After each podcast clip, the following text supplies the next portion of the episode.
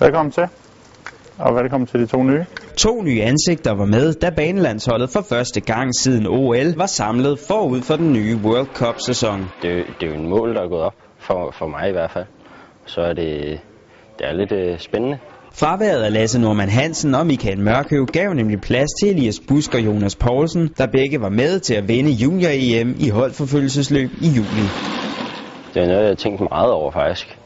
Om, at, øh, om det, vil, det vil blive noget for mig. Om de vil have mig med. Og det har de jo så sagt til mig, at de gerne vil. Med tre World Cup-sæsoner på banen var 22-årige Rasmus Kvade pludselig den mest erfarne rytter på landsholdssamlingen, og han var straks klar til at vise de unge vejen.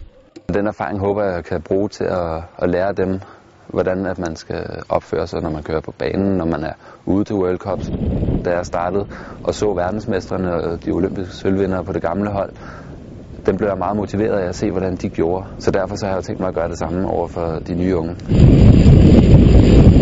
Der bliver nogle små ting i, øh, i det tekniske, hvordan de skal slå ud, hvordan de skal køre indenom, når, ham foran slår ud. Og så bliver det, hvordan man skal opføre sig som personer, når man ikke er på banen og ikke træner. I første omgang var det dog på banen, at debutanterne skulle levere varen og imponere OL-holdet. Jeg tænker i hvert fald over, at øh, ikke at falde så meget far lige indtil videre. Ikke? Så, så det, de siger det også. Altså, de råber til mig, hvis jeg går ned i fart, at jeg skal tage halv. Hvad råber de så? Så råber de halv.